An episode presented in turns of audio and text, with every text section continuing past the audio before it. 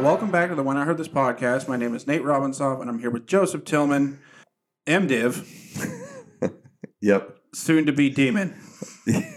Yeah. Yeah. Now you got me really questioning this whole demon thing. Good. Yeah.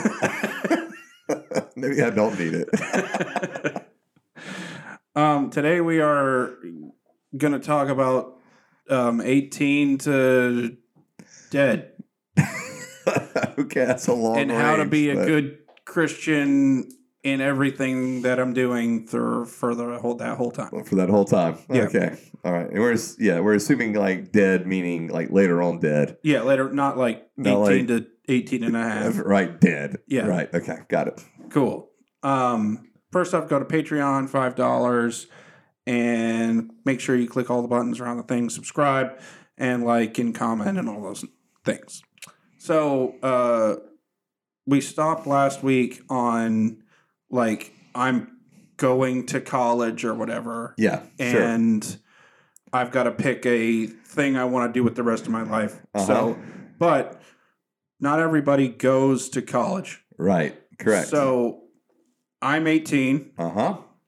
or whatever age I graduate, and I have an infinite number of possibilities of things to do with myself for the rest of my life. What is the most Christianiest thing that I can do, and how do I know what that is? okay, so we're working on the premise that at 18 you're a Christian, Yes, okay? And and so- I'm I am now the one who is choosing to live as Christiany as possible as I can. okay. All right. So because before last episode it was uh, what does my environment look like what are what are my surroundings for the best christian upbringing i Sure. guess and now i'm the one making the decisions Okay. All right. And hopefully you've been already making some decisions before, but you're right. Now we're hitting maybe we're moving out of the house from mom and dad and maybe hitting kind of a more of an independence uh, status. So, um, man, that's a tough question. I think for individuals that are, when they're finishing up high school, I think there's just a lot of, like you said, there's a lot of different um, options out there. Mhm. And so there's not like one best Christiany thing. Um, I think individuals already start having these kind of bents or interests toward different things, and they should feel free to go. You know, if they're if they're feeling like, hey, I want to go and learn a trade and go to trade school and and learn a skill set there, or if I want to go to college and learn a skill set there, or if I just want to go work and you know start making money and do that. And I think some people have a pretty clear idea of where the Lord may be leading them. And then others are like, I got no idea. Like, I think that's one of the hardest parts is like when you're 18, you're finishing high school, and you've got to make a decision now of where is God leading me? right and how, how do you how do you Navigate know that? that, Yeah. And I think that's because i'm trying to be super christian here right. And I think that's actually one of the things that paralyzes people. okay because what I mean by that is, so if I feel like I've got to do the exact perfect right thing, okay. hmm So in other words, I'm sitting here going, all right, I want to make sure that I'm doing the will of God. I don't want to get off from the will of God. And I want to follow his leading, then I've got to make sure I choose the exact right thing, whether that be the right major or the right school or the right trade or the right job or the right internship or gap year program. I want to make sure I'm doing the right thing. And I think I think that's uh, uh, probably an unhealthy way to view it. okay I think probably a more healthier way to view it would be all right, I'm going to do my best to discern the will of God, not just myself, but in the context of community. And this is where Mhm. community is important. So even though I'm making decisions for myself, I hope that for the rest of that Christian's life, they're never making decisions completely just in isolation. I hope they're making decisions to discern the will of God in the context of community. Mhm. And so they're talking to, let's say they're, you're 18, you're talking to your mom and dad, you're talking maybe to your pastor and or your youth pastor, and you're trying to discern the will of God for your life. And then you go, all right, I feel like the Lord is leading me here. And let's say that's going to a trade school. So you feel like the Lord is leading you to a trade school, and so that's what you do. Mhm. Well, I hope that that individual, when they're making, they're, they're discerning the best they can, that seems like the most the, the, the correct thing, the following the will of God thing. So you go do that, and in the midst of it, you're, let's say a year or two later down the road, you're going, man, this is just not me. Mm. This is not connecting. This is not what I want to do for the rest of my life. Um, then I think you go, and I, I think the tendency at that point is go, man, I blew it. I blew that decision. And I would go, no, maybe, you know, we are trying the best we can to discern the will of God. Mhm. Okay. So with community, with the word, through his spirit, and we're trying to discern the will of God. And all right, so maybe that wasn't it, or maybe that was it. Maybe you were supposed to go to that school for that time for a certain reason, but then now you feel like, all right, well, I've got to this, I, but I don't want to. I know I don't want to do this now for the rest of my life. So let me move forward. Mhm. And maybe it was so that you could realize that's not what you want to do for the rest of your life. Maybe the Lord actually led you there to kind of end that desire to then put you so your focus could be on what he has for you the rest of your life. Mhm. Or it could be you just blew it in the sense of like, I really wanted to do it. So I just went and did it. And maybe that's what you did. And but that's okay. Like it doesn't mean like I've just destroyed the plan of God for my life, is what Mhm. I'm getting to. I think sometimes when I mean that they were paralyzed, it's like you feel like like you're looking way down the road and you're going, all right, I need to end up quote unquote there Mhm. because that's the will of God for me. And I've and you almost feel like you've got to make all the right steps to get there. And I don't think it always looks like a direct line. I think let's say there's a, a, a line and a path, but I don't think it always necessarily has to be like this direct line or path and and it's moving and it's winding. And then other times, let's say you just get off the path Mhm. for a minute for a season, you can still get back on. So I don't think at 18 you should feel all the pressure in the world to make the right decision. I think you should try to say, I'm going to make the best decision I can in the context of my community and the Word of God and the Spirit of God, and trust the Lord that if if somehow I got off a little bit, He'll steer me in the right direction from that point. So it seems like people, like Christians, take this this idea when they're like eighteen and and, and they think that for me to do the most Christiany thing that I can do means I'm in ministry Oh, okay. or I'm in you know if I'm not doing that then how could I you know what I mean like Right. I'm not doing the most Christianiest thing that I could be doing right. like so so tell me about that i guess Yeah, well, first of all, not all individuals are called to some kind of full time vocational ministry. right Most are not, right? Like percentage wise, most Christians are not called to be pastors or evangelists or teachers or prophets or apostles. I think, you know, we we can almost value those positions too highly to the point of like, in other words, what, and let me make sure I say this correctly because I do think we need to honor those that are Mhm. called to that and that live out that that life, but I don't think we need to say they're more spiritual okay than those who are not functioning in those roles, or they're more quote unquote Christian or devout Christian, but just because you're in full time vocational ministry. okay And because the the reality is, you know, for example, in Second Corinthians 5,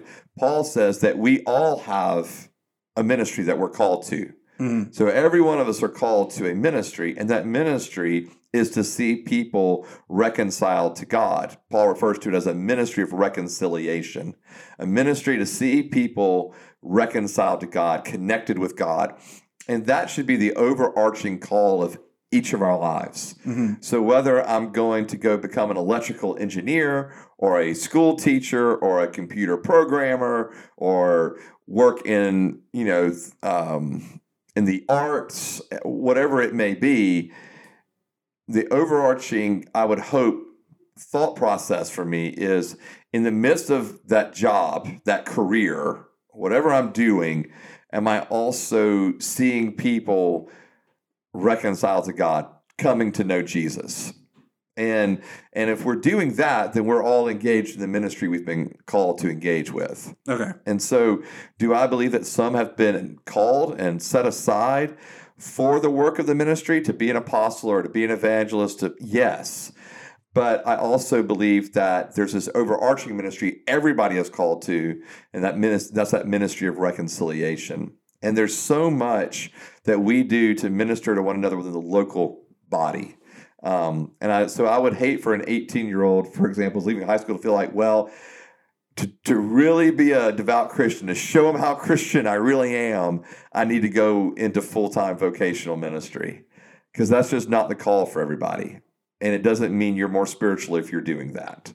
Okay, so I'm in a job. Okay. I'm not in school anymore, but I'm working. All right. How do I live that life the most Christiany? Yeah. So I think one of the things that we have to be really careful with is to not create this sacred and secular divide. In other words, to think that, well, the church stuff I do, that's the sacred stuff, that's the spiritual stuff. Okay. And then there's just my job, as if like that's somehow separated from, from who I am as a Christian. And or somehow it's less sacred okay. than being at church on a Sunday morning, for example. And I would say that if we're called and to work in that job, whatever that job is, and we're so we're doing that, we're working there, we're doing it as unto the Lord, as the Lord tells us to do. So we're working under the, as unto the Lord. Then that place is just as sacred as when I'm at church. And so my my thought process is there's not two different codes of ethics. There's not two different, you know, perspectives of of well, I need to act Christian when I'm at church, but I don't need to act like a Christian when I'm in the business world or in the marketplace because that's just me just doing my job. Okay. And I would say you need to be the same person in both places. And so you need to be a light you know, under the Lord when you're at church and a light under the Lord when you're at your job. You need to be able to share your faith and to share Christ when you're at church and with your friends and neighbors, and you need to do it the same thing when you're at your job. Okay. And so uh, I would approach it as an opportunity, as a gateway. Our Lord, you've got me here. So, Lord, how do you want to use me here? Is it that you want to open up doors for me to be able to share my faith with people? Is it that you want to bless me with resources so that I can then give for the purposes of seeing the kingdom expanded and and uh, or to help those who are in need? I would so I would hope that there's a very prayerful attitude of how one's approaching their job and not just well I'm just I'm just here to pay bills. Okay, so give me an example. Like how how would I how would I act different at church and at my job?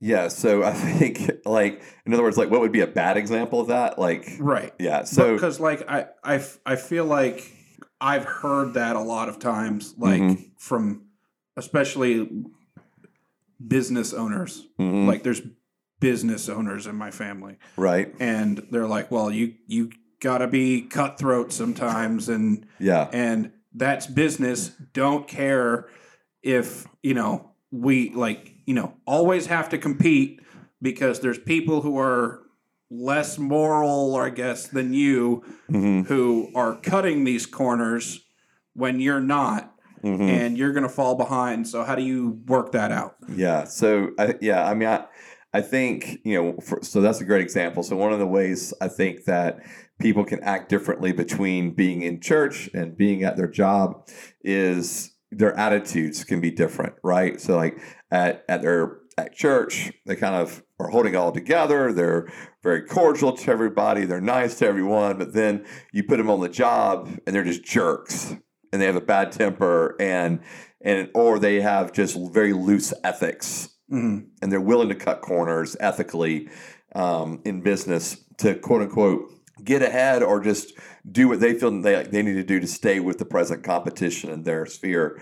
And I would say that that's trusting, that's putting a whole lot of trust in yourself to grow your business instead of trusting the Lord to do that for you.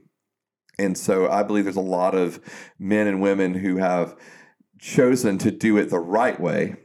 And yeah, it maybe you do lose some financial gain initially. But I think in the long run that the Lord will ensure that you'll be taken care of. Sounding all healthy and wealthy there, Joseph. Did it sound really healthy and wealthy? That was healthy and wealthy. Yeah, well, I just think the Lord blesses those. I do think the Lord blesses those who act in accordance to righteousness, who act in accordance to, I'm going to do the right thing. And it doesn't mean that you're going to be like, I'm not sitting here going, well, if you just do it always the right way, you're always going to be healthy and you'll be a millionaire. Like, Mm. I'm not saying that, but I do think the Lord will provide for you and the Lord will provide for your needs. And so I do think we have to remember that God's looking, God's watching, God's seeing, God's in all of the conversations, whether we're at church or whether we're at work. Okay, so another area of infinite possibilities that one would have as a 18 year old Christian going forward in life mm-hmm. is is a relationship. Sure. So there's what three and a half billion people of the opposite sex on the planet. Right? So how do I find that one person That one that is singular help person. me be the most Christianiest person I can be for the rest of my life? Right. So, so different people are gonna have different perspectives on this. Okay. All right. Uh, so, like, so for example, uh, my wife is fully on the camp of there's that one person that God has for you. Okay. Okay, well that's just statistically wrong. Right. That's what she's like. There's the one person, right? And uh, and so that God brings that one person to you, and that's okay. I tend to go with the when people ask me, "How did you know your wife was the one for you?" I said, "Well, when I asked her to marry me, she said yes." So that's how I knew. And so my point just being is, I think once you know we we enter into marriage, that that's quote unquote how you know that's the one. In other words, I believe that when you know when you're asking someone to marry you and they say yes, like that's quote unquote the one for you. Okay. Okay. And but I think what you're asking is how do I how do I find that person Right. that is going? I think to be honest with you, you know, outside of saying yes to following Jesus, who you decide to marry is the single most important decision you'll make in your life. The most important? The most important. Okay. It will have more impact on you than where you work, than what you do. Who you are with is the single most important decision you'll make. And you're saying that getting married is the most Christianiest thing I can do. No, I'm not saying that either. Okay. So, uh, so I do believe there's there's a there's a just a gift in singleness, and that, in other words, that individuals who choose to remain single and still keep and hold to a Christian sexual sexual ethic of no sex outside of marriage, that individuals that choose to remain single that that is just as holy and godly as an individual that chooses to be married. Okay, there's people that don't think that. So why don't they think that? Well, and I understand because I think some people would point toward Genesis 1, for example, and Okay. say that the, one of the reasons that we were created was so that we could be, you know, fruitful and multiply, right? Right. and and have children and procreate and you know fill the earth and so and i do believe that the bulk of people probably are called into you know to marriage but i also believe there are those that whether they're called to or they just say yes to being single um or that's the choice they make to be single like that's not any less holy though Okay. and because so for example, in 1 Corinthians chapter 7, Paul actually states, I wish that you would all be single like me. And what Paul is saying in that is because he's single, he can single heartedly devote himself, all of his energy, time, and efforts Mhm. to the work of the ministry. Okay. All right. And he's right when he says those who are married, their hearts are divided.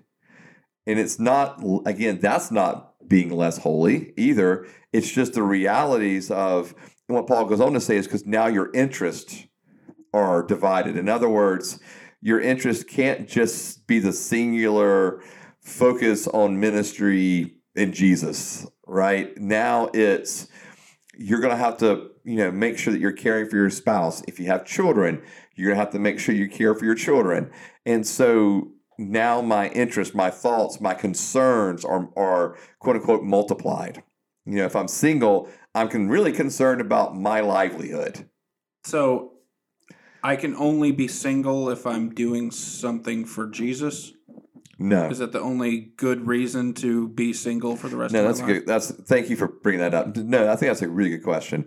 No, I wouldn't say that either. Okay. Yeah, I think because I, th- I think the reality is is some people are single right now in and they don't want to be single. Like they would prefer to be married, Right. but for whatever reason they find themselves as single. Okay, whether that's because they've never been married or they've been divorced, and they find themselves right now being single, and they're not in ministry or, or anything like that. Mhm. So no, I don't want to come across as to be single, therefore you must be engaged in ministry to make that worthwhile to be single. I mean, if you if God, like you just said, if God has called me to be single, Mm-hmm. then does that mean that God is calling me to ministry so I can put my full time into it, or am I just called to be single? Right. That's a really good question. I, I do think there's I do think there's probably a little bit of an intermixing between the two. In other words, I think an individual can be called to be single. Okay. Okay. But I do think often, I'm not saying all the time, I do think often within that call to be single is a call for something specific the Lord would have one do. Okay. Whether that is, okay, you're single, so now you can actually go live on the mission field and not have to worry about having enough provision for a whole family hmm and you can just go focus on that. Um, I know an individual, and they chose singleness. They felt like the Lord gave them actually two options. Like you can marry this individual that you've been dating, and you can marry them. And the Lord said, like she, she had the sense of the Lord would say, I would be pleased over that. Or she has also the sense of if you start this orphanage in a third world country and remain single doing it there, I, I will I'm pleased with that as well. She felt like she actually had the choice from the Lord in that. And she chose to start an orphanage in a third world country. And so, therefore, has been single up to this point, and that's been over 20 years ago. Um, and and so and so she's you know served as a as a mom to all of these kids you know who were unfortunately just you know abandoned by parents at an early age and she's raised them and um and and an orphanage in this third world country and so you know I, I feel like a lot of times there is an overlap in that but it's not like it's a necessity um and i don't think and i think there's also people that are single that are kind of like they do want to get married Mm. but i don't want them to feel like they're less christian just because they're not married yet Okay. or they've been divorced, they find themselves single, and they would like to get married again, but they're not now. I don't want them to feel like they're less Christian because of that. Mm. Like in the waiting, if for them to be married, like it's not like okay, I'm waiting to get married, and now that it, once I'm married, then that will kind of up my Christian status. Like that's just not the way this works at all. Um, and so I really would hope that people who are single could actually eh, like receive from God and enjoy their singleness as they're waiting to be married, or if they feel like the Lord's never calling them to be married, to embrace being single and know that that is just as holy as one who does get married. So I'm called to be married. Okay. I have to pick the one person. Uh huh. How do I pick them? Right. And, and to me, this is like hugely important. Okay. this part. Okay, it's I want to marry someone that so first, like, and you know whether you call it dating or call it courting or whatever. Like when you start dating or courting, I would hope that you're dating and courting people that you believe could potentially be someone that you would marry. It doesn't mean you have to know that right now or off the bat, okay? But there's like some baseline things, right? Like in other words, they're Christian hmm um, for me as a as a uh, spirit filled, charismatic, evangelical Christian. That's a lot of labels and titles. hmm Um, that Demon. we'll, we'll drop that one for now. Um, and uh, but for me, it would put it this way: it was important for me that the individual that I was going to date, not just marry, but date, was like believed in the gifts of the Holy Spirit, moved in the gifts of the Holy Spirit, believed that the Bible was inspired without error, and valued the Word of God, valued the presence of God, valued spending time with the Lord on a regular basis, valued church and the church community. So there's all these. There were these values that were really important to me. Now, you may not know, you know, what all someone values on like before you go on to date one, right? So I'm not mm-hmm. saying you have to know all of this before you go on to date one. It's kind of the point of you know you go out and have a date with you know you know and that you're. But I would hope that you would know they're a Christian. Right. That would be like you would know that, and then as you're getting to talk to them and that kind of thing, you begin to discover do your values line up? Okay. Okay. That's a lot of things that you were looking for. I don't think so. It's a lot of different things. I don't really think it was. I mean, I like I wanted someone that was going to really love Jesus and had a had a, a an active, you know, walk with the Lord. They were spending time with the Lord on a regular basis. They were open and moving in the gifts of the Holy Spirit. They believed the Bible was out without error and inspired. Like, yeah, and they loved the church and church family. That's that's not a lot to me. Um, and maybe it is to other people, but it's not a lot to me. And and so I really believe that one of the biggest things is like values lining up.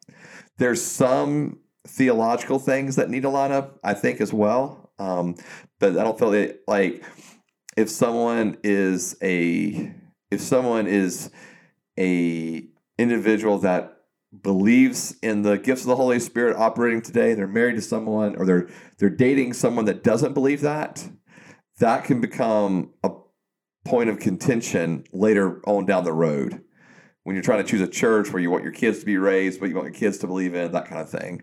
And so I do think it helps when you begin to align yourself up as much as you can on some very basic things. Because I like when I'm thinking about marrying someone, I'm also thinking about kids already. Okay. Because I got to think about how are we going to raise these kids in what church environment, right? And so, um, yeah, that's that's uh, that's where I would. So, I, so if you're here and you're going, well, how do I know the one? Well, I don't know if there is a one.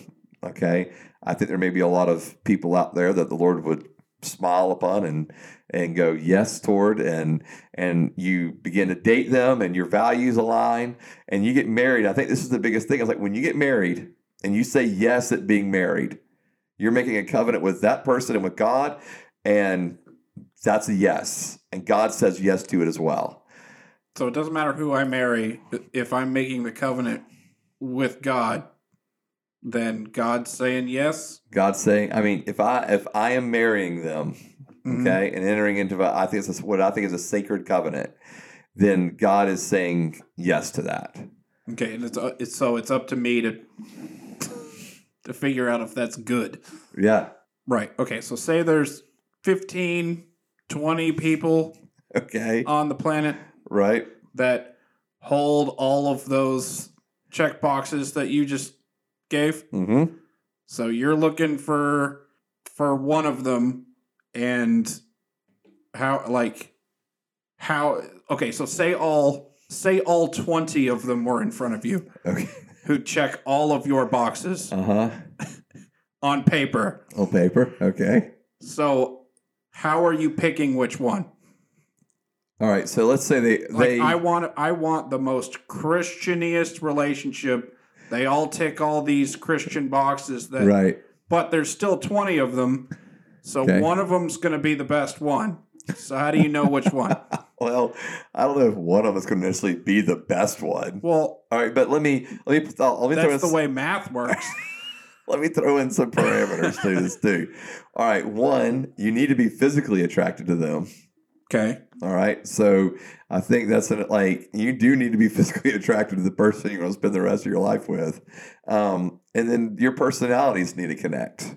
And that only and the only way to know that is through time being with a person. Okay.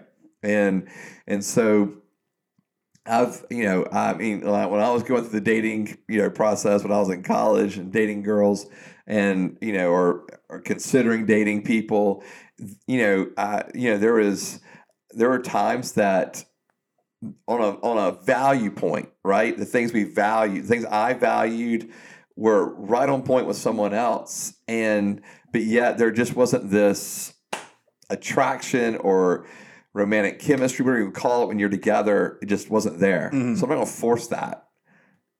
You know, even though all these values line up.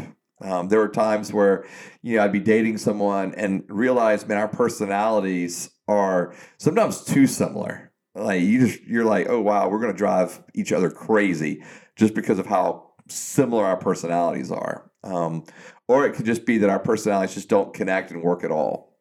Um, and so I really believe that's all part of it is you're getting to know the person, you're getting to, you know, how do our personalities connect? Am I attracted to them? Do these values line up? How easy is it is it for me to sit and just talk with the person and can they be my best friend and you know all that i think that's just part of that process and it probably takes a little bit of time to figure some of those things out So, children. okay Do I have to have children do you have to have children to be really to christian be super Christian? no you do not Good. I think there's others that are saying the same thing right now um, as they listen to this. And there's probably others that are cringing over my answer.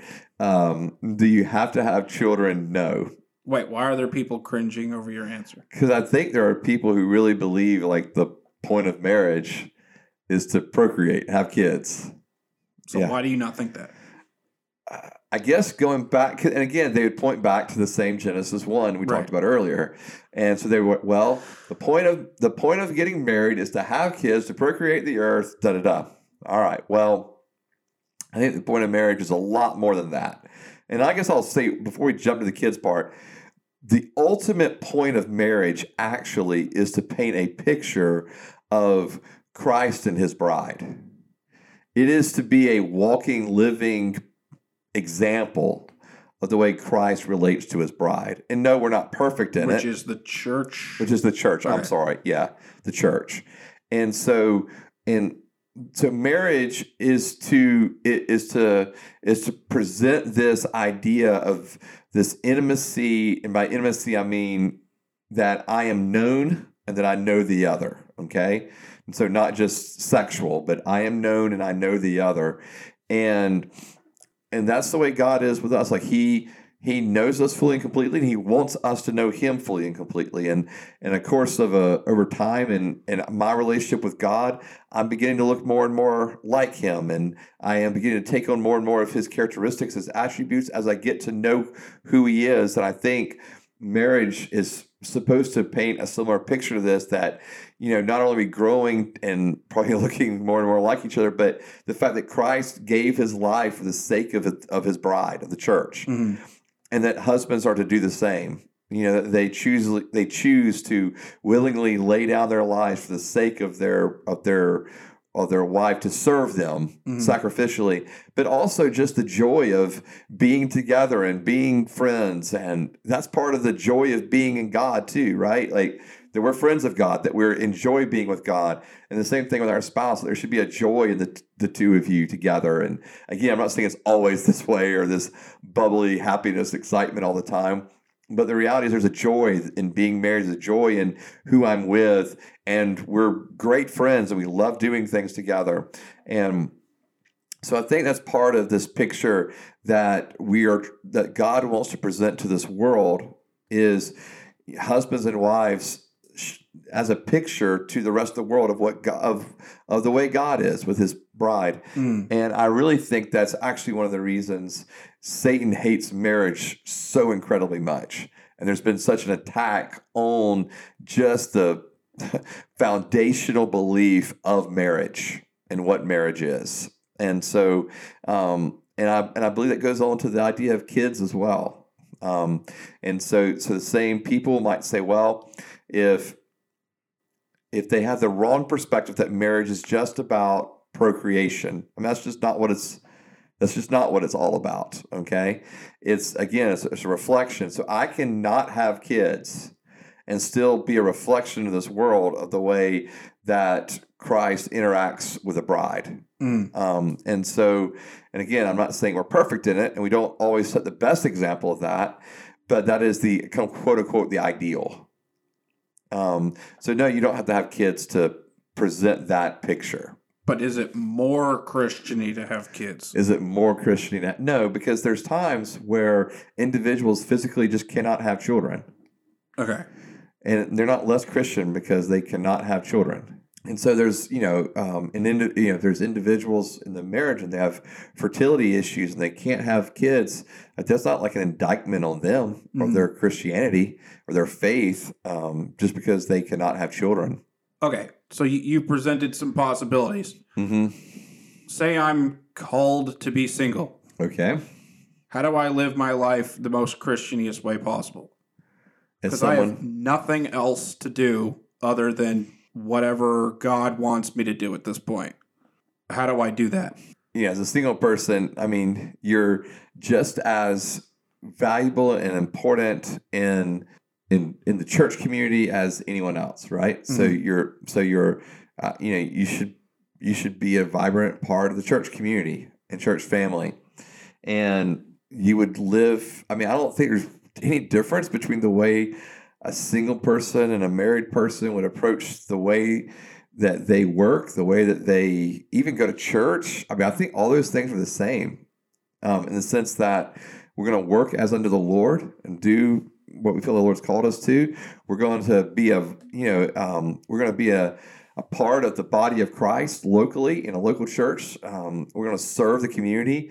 Now, as a single person, maybe you've got more time on your hands because you're not having to be at ball fields and that kind of stuff with kids, or maybe you are at ball fields with kids because you're an aunt or an uncle to and you choose to be there with your nieces and nephews or maybe you're an individual that chooses to mentor other kids and so that's that's why you're at the ball fields. You're actually taking them there. So as a single person maybe you have a little more time to give to other kids and to other people.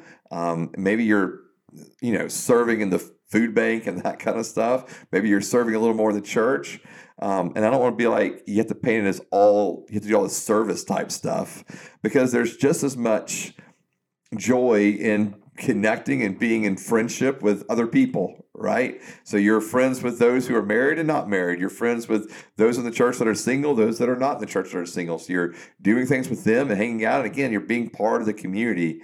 So I don't want to paint it as well. You got all this extra time. You get to do all this service stuff. But I would say you do have extra time.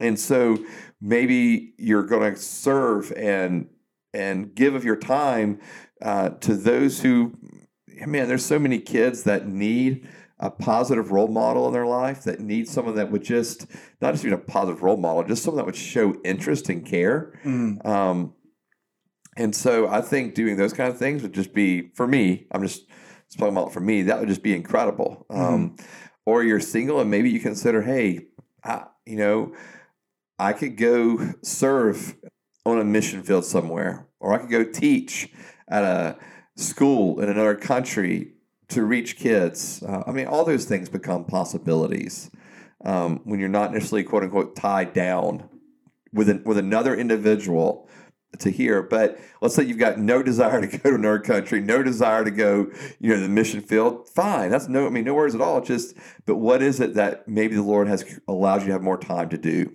Say I'm say I'm called to be single and all I do is ministry stuff. Okay. Is that just as Christian as I'm married and half my time is married and half of my time is ministry stuff? And is that just as equal as I'm married with children and 90% of my time is married and children and 10% is ministry stuff? Like, are all those things equally as Christian? Okay, yeah. I so to me, the question is, and every one of those is okay. What is the season of life I'm in, Okay. and what is what do we really feel the Lord is calling me to? Like, what does it look like to follow Jesus in that season for that individual? Okay, so let's say you are you feel called to be single. Okay, Mm-hmm. I would actually hope you wouldn't just spend all of your time doing ministry stuff. I mean, I'm like hype. I'm like hypothetically asking. yeah, yeah, but no, no, there's no. So like s- w- same person, same age, Uh huh. three different scenarios. It's Okay. all equal. It's Christian. It's all so. Let's so for example, you're single. You're giving all your time or the bulk of your time to ministry. Yeah. Right. Okay. Yeah. That's that's you- you're following Jesus. Okay. Right. If that's what you're doing, you're following Jesus. If you are same age, now you're married, and so you're not giving all of that time to ministry because you do have a wife to care for or a husband to care for, and so you're doing that. Yes. Just you're following Jesus. Okay Okay. same age, season of life, and you've got you're married and you've got kids, Mm. and you've got two kids under the age of three, and diapers, and you know your wife's exhausted, and yeah, so you're giving the bulk of your time to you're probably going to be at work, and then you're probably going to be with your family. And and so and not that you're not going to do some things in serving the church, that kind of stuff, but the reality is that's just a different season of life. That's why I said season of life matters. But all Okay. of those things are just as valid and just as of value in following Jesus. It really is in about every season of life. Am I following Jesus according to what I feel he is calling me to and leading me to do? Okay. Yeah, and and I do think, by the way, And though, he's not going to call me or lead me to anything that's bad. right, Okay. absolutely. And I would say this is the point, though, of being in community that is very helpful Okay. because a community can sometimes speak into our lives. We have brothers or sisters in Christ that we're close with that we have given freedom and permission to speak into our lives because sometimes they can see things that we can't, Mhm. and they can be like, "Hey, we know you got a lot other things going on, but we just don't, you know, don't fall away." From coming to church on Sunday mornings in the midst of everything yet going on, staying stay connected to the community. Mhm. Okay, um, and so I, I think that having those voices in our lives actually helps in those season of life because hopefully those voices would also tell you that same person, hey, don't get disconnected from the community, but don't feel ashamed for the fact that you have to do less hmm serving in the local church because of this season of life you're in. So I'm, I'm hoping the community would do both of those things. Make sure you're connected, but but also help you not feel condemned or shamed because you are not as you're not as active as you used to be. Okay. So just married. How do we do that? We want to be Christians for the rest of our lives. Mm-hmm. Just married, no Just kids. married. Don't have kids. Can't have kids. Can't have kids. Okay. Um, I mean, it's just, I feel like I'm going to be a broken record from this point on, probably. But it's like, yeah, I just want to, I just want to follow Jesus. Um, and I do want to say that one of the things that we can really get into is if we're not careful. All right, let's say because this is this is what can happen. Let's say you got uh, so you're two individuals. You can't have kids. You are both working. Okay, so you got Mm. dual income coming in, and let's say you've got extra expendable income, right? Well, and I'm what I would hope, re- regardless of if you're two individuals that are married, not have kids, or you're married and have kids, but you still make you know a good bit of money, or and maybe mon- the amount of money is not the issue in this. It's probably not. The issue, I guess, becomes I don't want anyone to start going. All right, well, the goal of life is the American dream. The goal of life is to I need to I need to build a house and live in this community and do these things and drive these cars and have these, you know, toys, really expensive toys and to to somehow be quote unquote successful. So like the white picket fence right. thing. Yeah, and like, and so if you're listening to this and you got a white picket fence, like I'm not throwing a stone at you, okay? And but what I would say is that we do have to be careful. It's off white. Well, that's better, I guess. Uh, so, but I think that one of the things that we don't want to do is is get caught up into just well, what what becomes norm in our own culture in America, and what becomes norm not just in the culture in America, but what does it mean to be successful? And so oftentimes successful or what is norm in our in the culture is okay, you need to have you know, oh, you have this kind of a house when you first get married, and then you need this size of a house when you you know a few years later, and then oh now you got you know multiple kids. We got this this larger house to make sure that every kid's got a room and that kind of thing, and we and we're chasing houses, and then we're chasing types of cars, and I think that's the road that I would not want anyone to go down, regardless of they're single, they're just married, or they're married with kids, because that's that's not how the kingdom of God gauges success. And I'm also not going to sit here and tell you that if you have a big house that you're not following Jesus. All right, like so, be really clear with this. You're okay. So you're just saying that the American dream is not necessarily God's dream. Correct. Okay. Yeah, absolutely. Like, th- like God's whole goal for us is not so that we can just have a house Okay. or nice cars. Like, that's not that's not it at So all. I'm not a Christian, so I can have a nice car. right. Okay. like that's not the goal of being a Christian, right? This is like Well, we- that's good. well, and it also goes against not just the American dream, but it also the American dream. Man, it's gotten so weird in the church. The American dream has almost gotten tied into the prosperity gospel, Mhm. where like, all right, well, if you're really following Jesus, you got that. You're blessed with that nice house. You're blessed with that nice vehicle. Coming back with us again. Yeah. I will come back to this. And so because I hate it. I just it's so it's so not the perspective of the gospels. Mm. The perspective of the gospels was Jesus like, come follow me. And by the way, We're all homeless. you're right. Yeah. I mean, you know, um, we're going to go uh, anytime that we need to go somewhere, we're going to have to go find a place to stay. Thank God for Mary and Martha and Lazarus. Apparently, had a big enough house to Mhm. host the guys. with a you know, fence. with and so you know but following jesus is going to look different for all of us but the goal is not all right well i need to make sure i've got a house or make sure i have a car. If you have a house that can host lots of people that's fantastic. If you have a you know a car that doesn't break down every two weeks fantastic. Like but my point just being is we don't want to chase money houses cars. We don't want to chase those things. We don't want to chase at what it looks like to be successful in 21st century America. That's not our goal in following Jesus. So we need to set our hearts on, Lord, what do you have for us? And you know, and I would hope no one would feel the pressure of, oh, I need to do, I need to have this house or this car, and so they're getting themselves in debt up to their eyeballs to do it. Okay. That's just no way to live. Um, and the Lord doesn't want us to be, you know, a slave to anyone. You know, I've I've been there. I've where we had so much debt, and you're just like, oh my gosh.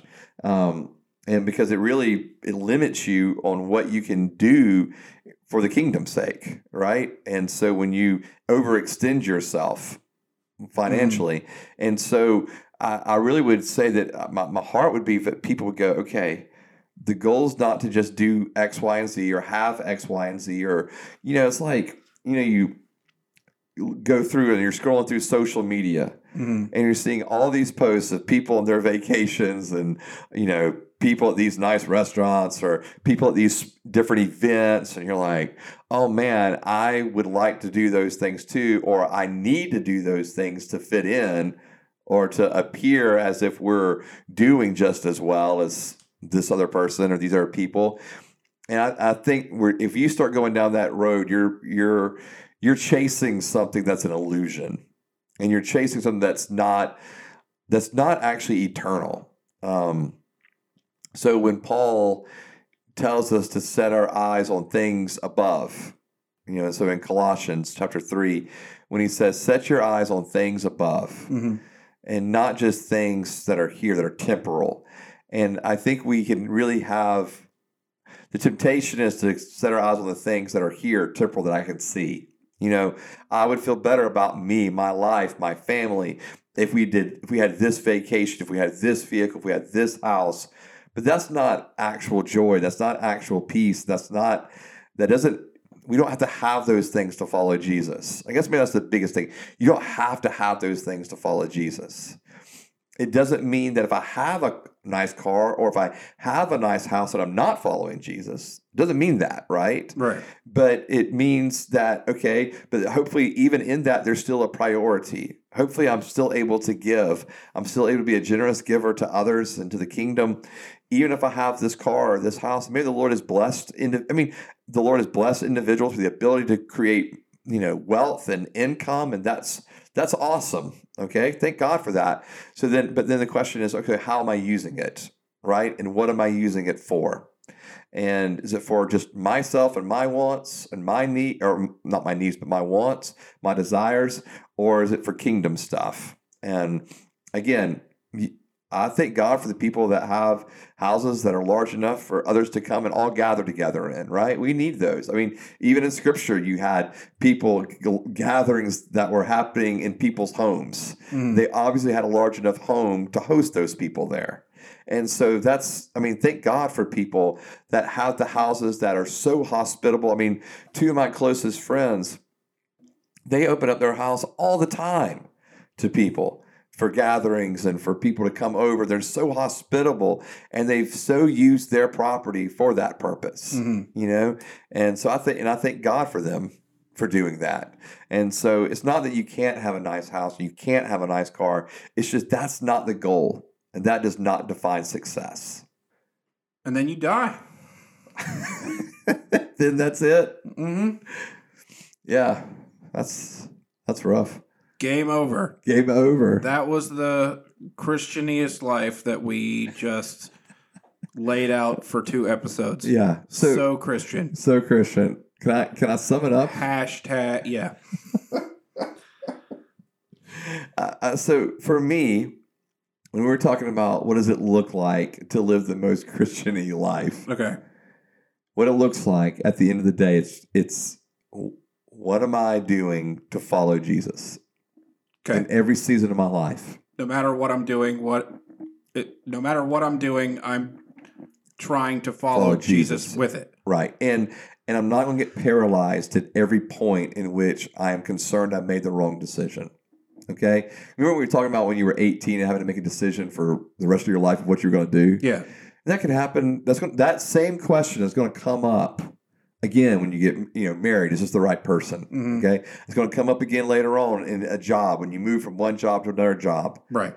And all we can ever do in throughout the the whole course of our life is is what we're doing is it the are we doing the best we can to make the, to discern the will of god for this decision and so we lean into community, we lean into the Word of God, we lean into the Spirit speaking to us, and we do the best we can to discern where God has us next, or, or has for us in our next this next season. So when we make a career change or we make a job, we leave one job for another, and then you know you do the best you can to discern that, and maybe a year later or six months later or whatever it may be, a few years later, you're like, man, this is not it. This is not it. I know. and then it's and it's not. I can't sit there and go, man, I just blew it, mm. and I've just messed up God's plan for me in my life because you're regretting past mistakes, which is not Christian. D.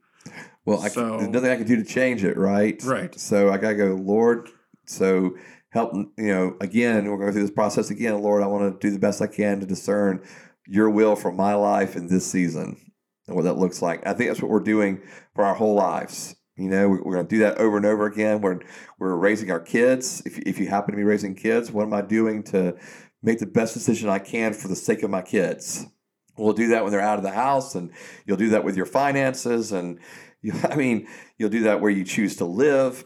And all of these things, we're just doing the best we can to follow God's will. And we have to realize He's not up there just waiting for us to mess up and just slap us over the head when we do. You know, He's rather, He's, I mean, I think He's inviting us to join Him in what He has for us. Mm-hmm.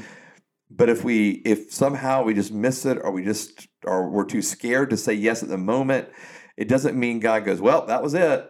Game over for you and following the will of God for your life.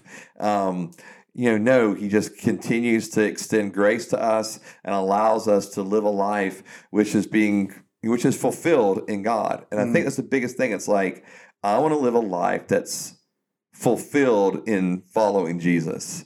And so that's in being in relationship with him, that's in being with his people and being in community, and that's in trying to see people come to know him. I mean, like for real, if we break it down to just those few things, like we're like you're okay. Regardless of if you're single if you're married if you're married with kids regardless if you're you find yourself single or you know because of a divorce or you're going through a divorce or you know whatever whatever season of life we in we have right now like the best we're doing is god can we do can i just lord i just want to oh, sorry i'm rambling at this point I think the best thing we can do in, in every season of life is to say, God, I want to love you. And so I'm going to spend time with you. I'm going to worship you. I'm going to be in your word. God, I, I want to be with your people and be in community. And so I'm going to, yes, I'm going to go to church. And yes, I'm going to connect into discipleship groups. And yes, I want to serve others and love in our community. And, and then I want to see people come to know Jesus. And I want to share you know that, that overarching call to ministry we all have to be ministers of reconciliation. I'm going to do the best i can to share christ with others to make disciples in every season of life. So if we're loving god we're loving others we're making disciples in every season of life we're, we're okay. Even if we feel like maybe we missed it on a job or a career or those kind of things. And then you die. then you die. Okay. Yeah, and then and then you die. Yeah. can can I read can I read one verse?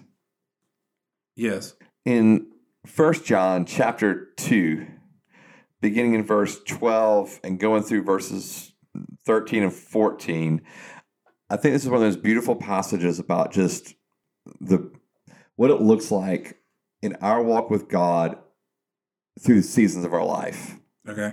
So in 1 John 2, verse 12, it says, I write to you, dear children, because your sins have been forgiven on account of his name. And when we first come to know Jesus, that's the big thing.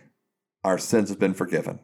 Okay? Like we are experiencing and celebrating salvation and that we are forgiven. And he goes on to say, I write to you, fathers, because you have known him who is from the beginning. And it's like that idea of, all right, now you're older in life and you what what your experience is now is not just that I've been forgiven of sins, but now you know God. hmm There's over the years and over the time, you've developed this relational intimacy with God and you know Him. And He says, I write to you, young men, because you have overcome the evil one.